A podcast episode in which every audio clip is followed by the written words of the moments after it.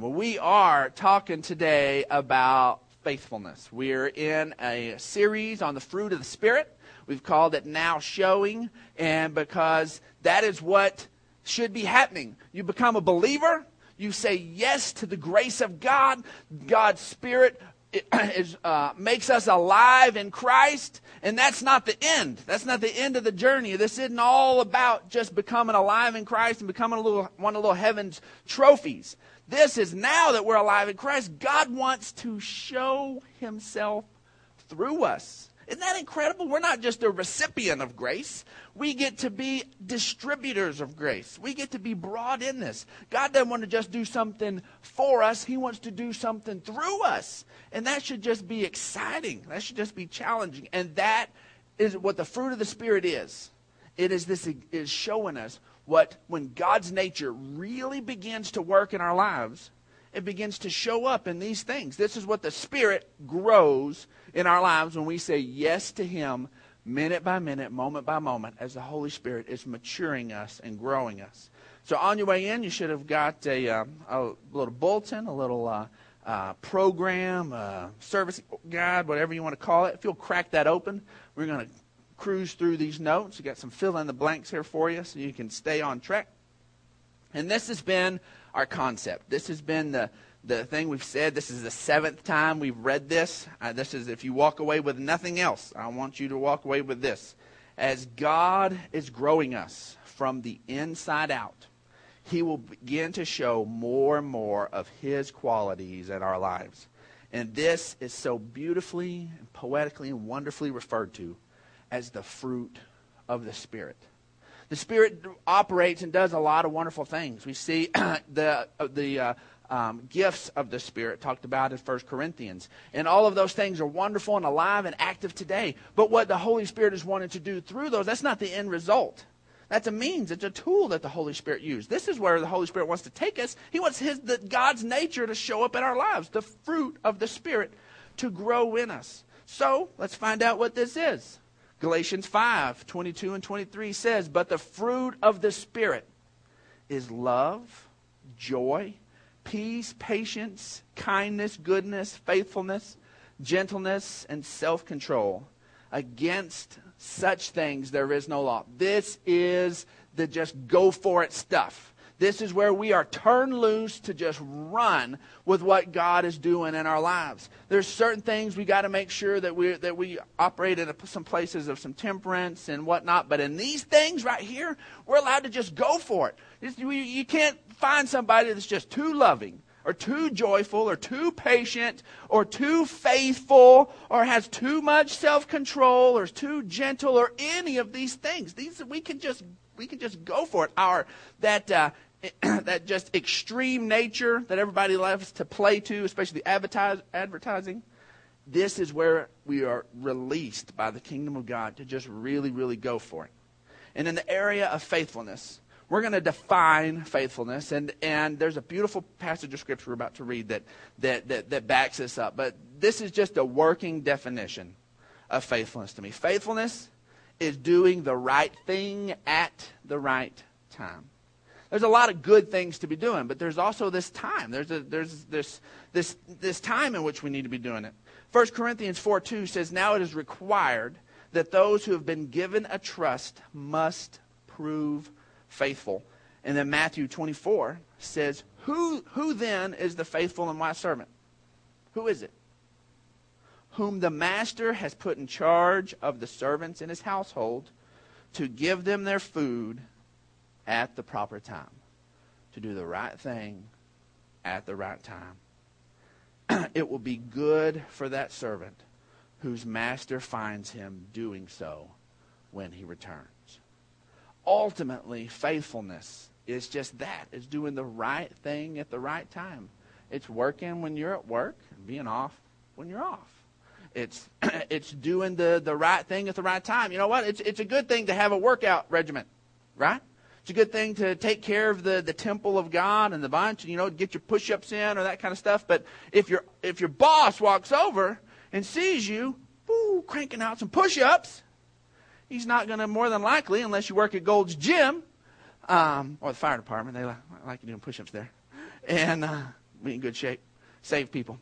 Uh, but at the, your regular job, you've got you're gonna you're gonna get in trouble. You're doing the right thing at the wrong time. We've got to make sure that this walking in the Spirit, this, this having this concept of faithfulness, that we're obedient and we're doing the right thing at the right time. Whenever we look at the Greek word in this, and we've been breaking some of these down, there is a uh, there is a word that is used and it's translated faithfulness over and over and over again. But this Greek word, this Greek word that Paul uses here, isn't that word. It's a it's a, it's a sister of it, and it's called pistis, and it is this uh, word that over and over and over again is translated faith. And I like just said just by uh, um, says your faith has made you well. This is the word that is used in that. But it also has this this other thing because what do we talk about over and over again here that faith is?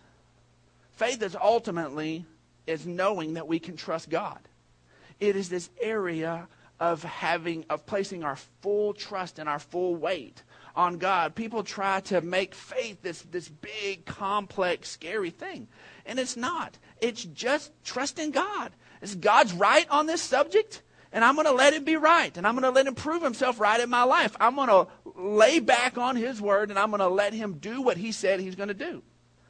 But this place of faith also has this concept of that there are these things that God also has commissioned me to do that I'm not just a pampered pet in the kingdom of God. There are things that He has me to do.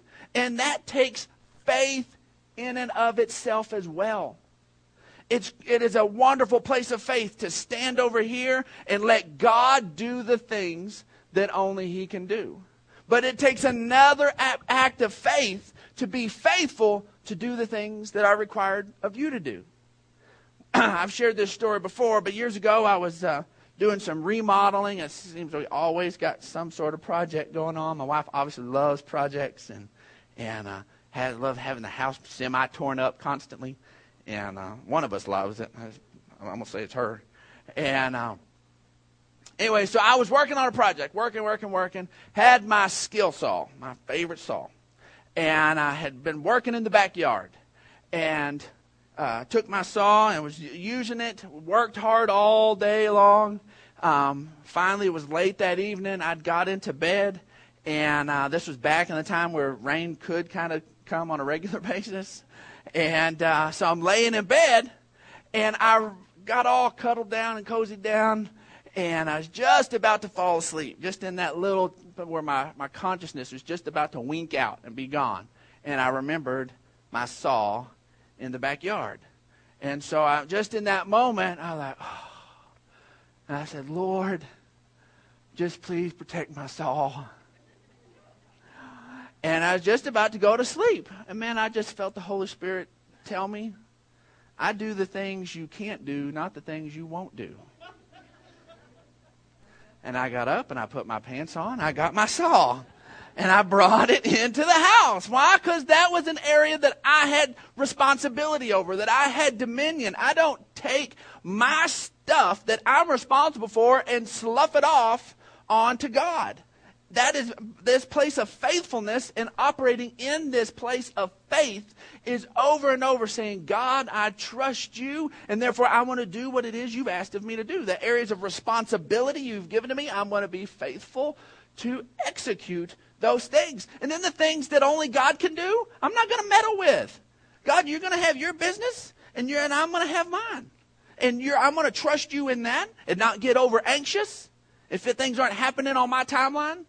But on the things that I'm responsible for in my timeline, I'm going to be responsible for my timeline. And that is an act and a life of faith. That is this beautiful balance of letting God do God's things and us doing our things. And ultimately, to really walk there, it takes the Spirit of God. Ultimately, to really do that's why it is a fruit of the Spirit. See, one of the second definitions here of this word pistis is fidelity or faithfulness, the character of one who can be relied upon. That's why Paul uses that word. It has that double meaning of being engaged in faith, but also being faithful It's not that we're taking the responsibility from God and saying, okay, I'm just going to take care of this on my own. It's God, I'm trusting you, and therefore I'm doing. Matthew 23 23 says, Woe to you, teachers of the law and Pharisees, you hypocrites! You give a tenth of your spices, mint, dill, and, and cumin, but you have neglected the more important matters of the law justice, mercy, and faithfulness. You should have practiced the latter without neglecting the former. Now, this is the, the opportunity where if Jesus wanted to say, you know, that whole tithing thing, you know, I've come and I'm doing away with that. Um, this is where Jesus had that opportunity to totally kick tithing away. He addresses tithing. He says, You're all wound up in tithing. You tithe every little bit. You make sure 10%, that's what a tithe is, goes in and makes it into the, into the kingdom of God. But then you check out from that point. You're like, I'm good. I wrote my check. I wrote my stuff. I did that. And now I'm off the hook. I can kind of be a I can kind of be a, a jerk on this other end because I've given on that end. It says no, justice, mercy, and faithfulness are the weightier matters. This area of being faithful is the weightier matter. Yeah, you need to make sure that you take care of the other business too. He says, but this area of faithfulness is even weightier, is weightier in God's eyes than this area of tithing. I tell you what, you know, a lot of places, you you know, churches, it, tithing's the weightiest issue on the face of the planet a lot of churches. And uh, but faithfulness, it's faithfulness is the weightier issue. It is more important. Why? Because it it it, it determines. It is this this seed where everything else begins to help to grow out of. I was sitting there reading some of my commentaries, and I love this definition of faithfulness. Faithfulness is punctuality in performing promises. It's conscientious carefulness in preserving what is committed to our trust and restoring it to its proper owner and in transacting the business confided to us. It is neither betraying the secret of a friend nor disappointing the confidence of an employer. This area of faithfulness is what should make believers the best bosses and the best employees. We should be as believers. This, this fruit of faithfulness should grow up and just make it where if it's really operating in our lives, that every boss would love to have that guy working in his department. Why? Because he's faithful. Why? Because he's operating on a higher level. See, faithfulness grows from our relationship with God because it is a defining attribute of God. It defines who God is. He uses faithfulness to help us understand who He is. Part of this thing of, of, of our mission of helping to, people to, to know God better and to trust Him more is for people to get it alive on the inside of them that we serve a faithful God, that God really can be relied upon. He really can be. We don't have to kind of have this thing where, okay, I'm going to give it to God, but I'm going to keep my finger in it because um, I don't know if He's going to come through or not. That God is faithful. 1 Corinthians 1 9 says, God who has called you into fellowship with His Son, Jesus Christ our Lord, is faithful. 1 Corinthians 10:13 says no temptation has seized you except what is common to man and God is faithful he will not let you be tempted beyond what you can bear. And when you are tempted, He will provide a way out so that you can stand up under it. And 2 Corinthians 1 tells us, But as surely as God is faithful, our message to you is not yes and no. When Paul wanted to shore up one of his arguments, he said, just like as sure as God is faithful, you can count on this too. That is how much God is defined in this area of faithfulness. And we as believers should be defined that way as well. That we can, we, we take our responsibilities seriously. Um, of course, uh, we just had the, the first uh, preseason game. Dallas Cowboy game. I did not get to watch it. I don't know if the Cowboys won or lost or you know, they, they, won. All right. Um, and so uh, there wasn't a dark cloud hanging over the Moore's residence. So, um, so there it was obviously there was a win. Um, and uh, but anyways, back in uh, 1995, all these years and years and years ago, There was a guy that played for Florida State Seminoles. He was just a, he was an offensive lineman of just absolute in, incredible ability. And uh, there was a particular magazine that would pick its its all-star team. It'd pick the person who was the best at this position, and they would publish this team. Now, this was this guy's senior year. 95 was his senior year, and um, he, uh, he knew that getting on that kind of a list was going to be really helpful for his draft prospects, for his career that he was going to be able to have. And um, the uh, sure enough, they get the phone call that they want him. They're going to pick him to be in that position on the offensive line on their list. The problem was is this guy was a solid, dedicated, outspoken, committed believer. His parents had raised him with an incredible work ethic and this level of, of faithfulness. And um, this magazine was Playboy. And uh, he felt a significant conflict of interest. And uh, even though many people were pushing him to go ahead and allow his name to be published and be put on the list, that, it had, that this had to do with his own performance and had nothing to do with the magazine or what it stood for or any of those different things, he said, I cannot be associated with that. He was faithful steward over the talents and the giftings that God had given him. And he he rejected that, and they had to go to their second tier. Well, in 1995, all you Cowboys fans know, was the last time the Cowboys won a Super Bowl. and uh, 19 uh, that draft uh, coming into the 96 season, the Dallas Cowboys picked Clay Shiver to be their offensive line pick.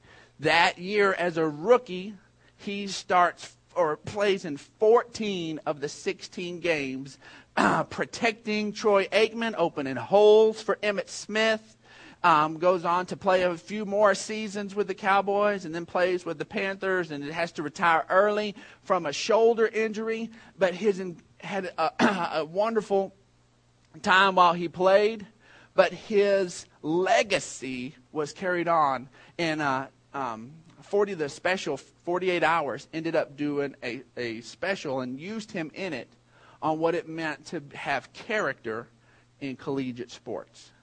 That decision to say, no, I'm going to be faithful and a faithful steward of the talents that God has given me, and I'm going to say no to this, helped him to say yes to all of these other things.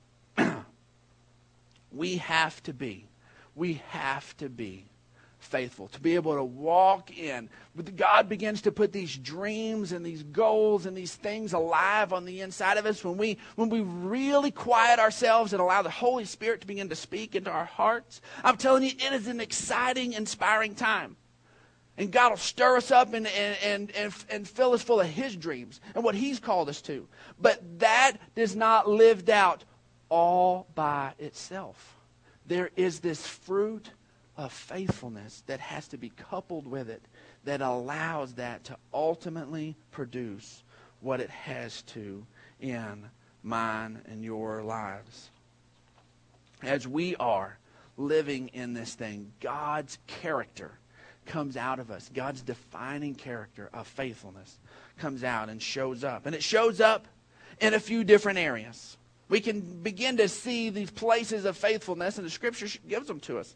First off, faithfulness shows up in our prayer life, in our praying. Romans 12 12 says, Be joyful in hope, patient in affliction, faithful in prayer.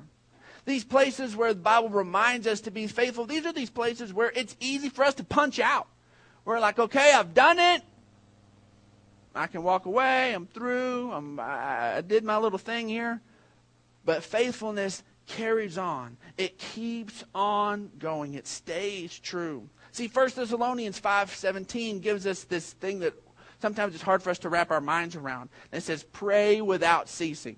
Now, does that mean that we're supposed to be huddled over in the corner on our knees, our little hands clasped, clasped together, and just pray, pray, pray, pray, pray, pray, pray, pray, pray all day long?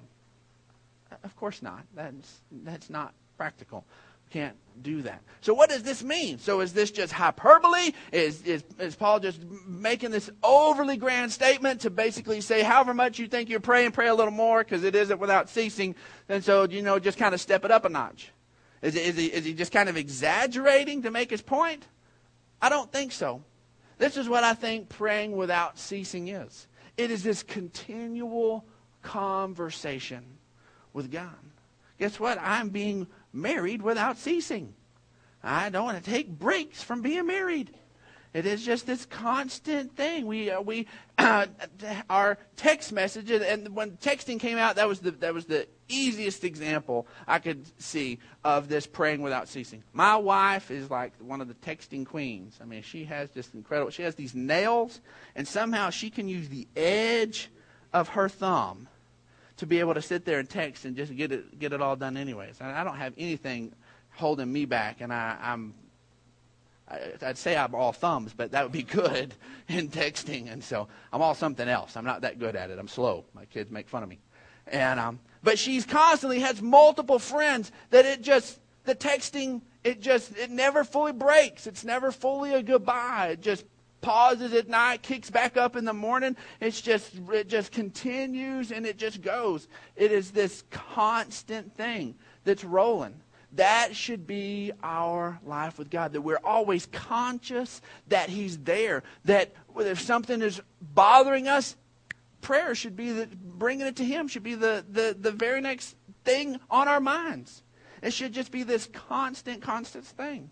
My kids have finally have quit always going, Dad, were you talking to me? Dad, what was that? Because I'll just just sit there, be going on, and then all of a sudden I'll just I'll just be praying, and then there's okay. You know, used to when they were little. You talking to me? It's not Tourette's. It's spiritual Tourette's. it is, uh, but it's just thing. It's just keeping it, keeping it alive, keeping it fresh, keeping it going. That is what God wants us to do. This, this continual conversation. Remember, God did this for us to have a relationship with Him we also should be faithful. Our faithfulness should show up in the way we serve others. 3 John 1 5 says, Dear friend, you are faithful in what you are doing for the brothers, even though they are strangers to you. And Galatians 5:13 says, "You, my brothers, were called to be free, but do not use your freedom to indulge the sinful nature. Rather, serve one another in love." And Ephesians backs it up again, "Serve wholeheartedly, how as if you were serving the Lord and not men. Colossians 1 7, you've learned it from Epaphras, our dear servant, who is faithful minister on our behalf. Epaphras gets the title faithful from what? From the way he served, the way he, he met others' needs. And then we also see that faithfulness shows up in the way we handle the things that we think are a big deal and those that seem small. When Jesus wasn't joking, whenever he tells us that the parable of the sower, the sowing the seeds, he tells his disciples, if you don't understand this parable, you can't understand anything. Why? Because everything in the kingdom of God begins with a seed. It begins small and it grows. And if we're waiting for just the big moment in our lives before we begin to take something seriously, we're going to miss out on all of these different things God is wanting to do in our lives. Luke 16:10 says, "He who is faithful in very little thing is faithful also in much, but he who is unrighteous in a very little thing is unrighteous also in much." This is why the guy that gets the money all of a sudden with the lottery and all that 7 to 10 years later doesn't have money again. Why? Because he didn't come up but being faithful with what was little. All of a sudden, the much was given, faithfulness wasn't there, and it disappears. It's just the, just the spiritual truth. Matthew 25, 21 says, His master replied, Well done, good and faithful servant. You have been faithful with a few things. I will put you in charge of many things. Come and share your master's happiness. We see in the book of wisdom Proverbs 3 says, Let love and faithfulness never leave you. bind them around your neck, write them on the tablet of our, your heart. Then you will win favor and a good name in the sight of God and man. This is one of those things that as we begin to operate in this place of love, that joy begins to be our driving force, that patience is there, faithfulness is this thing that comes along in tow with all of it.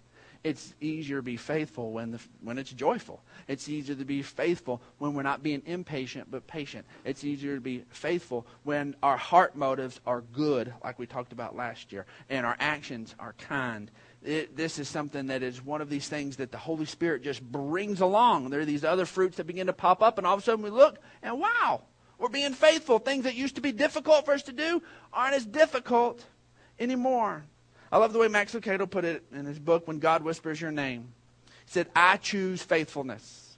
Today I will keep my promises. My debtors will not regret their trust. My associates will not question my word. My wife will not question my love. And my children will never fear that their father will not come home.